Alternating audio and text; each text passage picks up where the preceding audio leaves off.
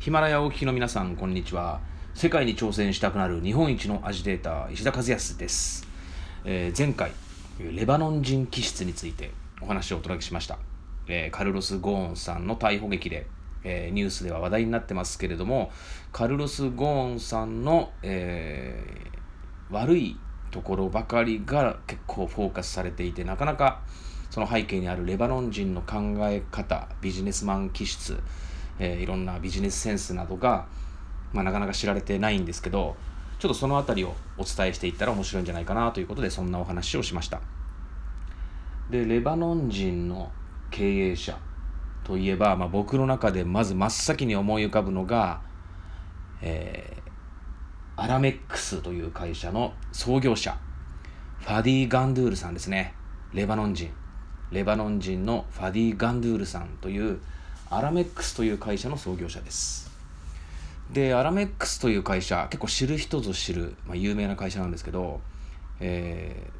僕はそのアラメックスという会社は、えー、結構もう前からドバイに行き始めた頃なんでもう20年近く前から知ってるんですよね。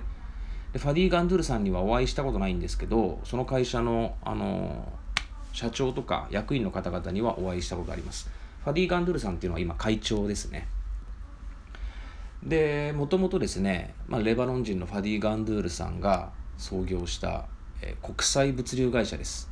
まあ、日本でいうところの、そうだな、黒猫山との宅急便みたいに考えていただいたらイメージ湧きやすいんじゃないですかね。で、もともとレバノンで創業したちっちゃな物流会社だったんですね。物を運ぶ会社です。で、アメリカの大手フェデックスという物流会社があるんですけどフェデックスが中東地域のこの経済成長に可能性を感じてフェデックスが中東進出を決めたんですねでその時に、まあ、中東地域にこの地の利のないフェデックスはこのアラメックスという会社に、まあ、現地でのパートナー契約を申し込んだわけですで、まあ、アラメックスはフェデックスの代理店としてまあ、フェデックスから与えられた仕事を中東各地に運んでいくっていうことを、まあ、やってきたわけですよね。でこの中東地域に物を運ぶっていうのが、まあ、当時フェデックスではなかなか難しかったことなんですけどそれを、まあ、ものすごい実はやってみたらものすごい需要があるわけですね。物の、まあ、足りない地域で物流がちゃんと整備されてない地域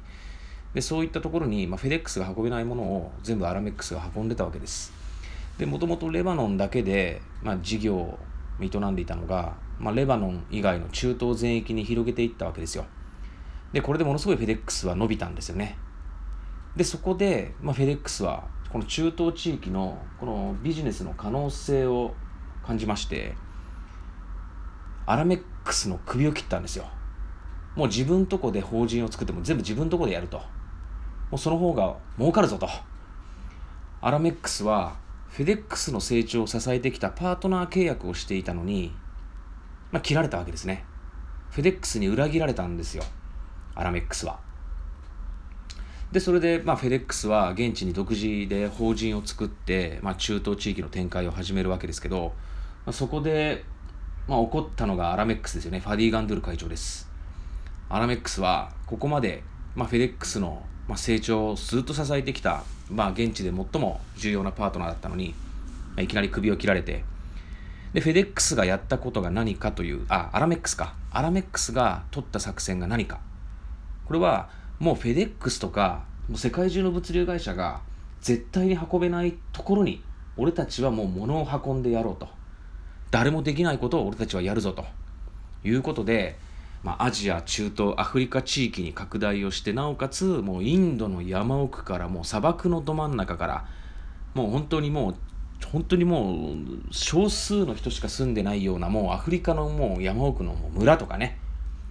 そういったところに、まあ、とにかくたくさんのものを今度運ぶぞっていうことで会社の経営方針を作るわけです。誰もできないことを俺たちはやると。誰も運べない場所に俺たちは物を運ぶことができる。でそこでアラメックスの、えー、事業っていうものが一気にとんがるわけですよね。でそれを今度世界に発信するわけですアラメックスは。インターネットを通じて世界中の物流会社とグローバル、えー、ディストリビューターなんとかアライアンス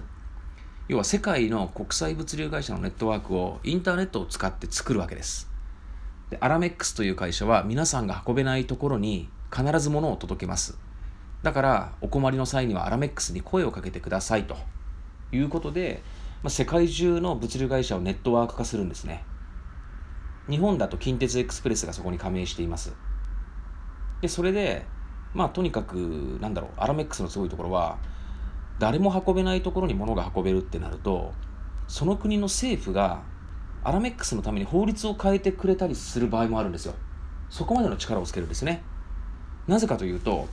例えばアフリカの山奥の村の方に、まあ、物が運べますと。でそうなるといろんな食料とか医薬品とかが足りないちっちゃな村いっぱいあるんですね。まあアフリカもそうですしインドもそうですし、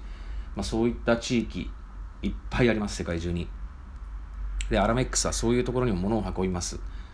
だから僕らのために法律を変えてくださいいろんな援助をしてくださいと。いうことでいろんなものがもう本当になかなか物が届かないところにも物を届けるようなことができるようになったのでアラメックスのためにもう絶大なる支援をする国。そういったところが出てくるわけです。アフリカのスーダンなんかもそうだしスリランカもそうだしねインドもそうだしアラメックスが物を運べるためにいろんな国が制度や法律を整備していくわけですね。でそういった国を巻き込んでしまうその国の法律を変えるまでの力をつけてしまうのが要はアラメックスという会社なんですね。でもともと、ま、冒頭でお話したようにこれを創業したのはそのレバノン人ファディ・ガンドゥールさんなんです。でファディ・ガンドゥールさんがレバノンで創業して創業の数年後に、えー、ドバイ証券取引所に上場するんですね。でもう中東地域中東アフリカ地域ではもう間違いなくもう今ナンバーワンの国際物流会社として頭角をまあ表しています。その立ち位置をもう確固たるものにしちゃってるんですよね。でとにかくアラメックスが取った戦略は強烈な個性ですよ。個性。でこれがまあレバノン人気質とも一致するんじゃないかなと思うんです。他のみんながやってないことをやろうと。これがまあレバノン人の考え方で基本やっぱりずっとまあ、内戦やってて不安定で世界中の民族が行き交っていた国なのでもうありとあらゆる国や地域に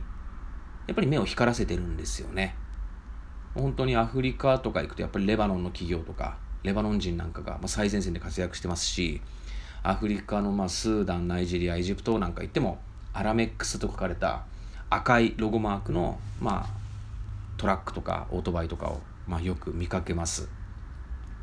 でそのアラメックスが取ったもうほんと強烈な個性を研ぎ澄まさせてそれをインターネットを使って発信する。そして協力者共感者を集めると。これがこれからの時代に生き残っていく術なんですって。これはね僕がものすごい影響を受けた一冊の本があって「フラット化する世界」という本があるんですよ。これ今から15年前ぐらいに発売された本なんですけどフラット化する世界という本の中で書かれていることはこれからは世界は変わる。フラット化する。もう世界中見通しが良くなると。これはやっぱりテクノロジーの技術でもうどんどんどんどん世界がもう網の目のように絡まっていてそれがバーッと真っ平らにフラットになっていく。その中で生き残っていける、まあ、個人企業国家というのは強烈な個性を軸に立ててその強烈な個性をインターネットを使って発信をする。そして協力者共感者を集めていくことだと。このフラット化する世界という本の中では書かれてるんですね15年前に。でこれはもう本当に僕もそうだなと思っていていろんな、まあ、国や企業日本の個人もそうですけどこれからこの個性をどんどんどんどん研ぎ澄ませていかないとフラット化する世界の中では埋もれていっちゃうんですね。逆に個性があればその個性はもうどこからどんな遠いとこからでも見える。南アフリカからでも南米からでも見えると。今そういう時代になってるんじゃないかなと思います。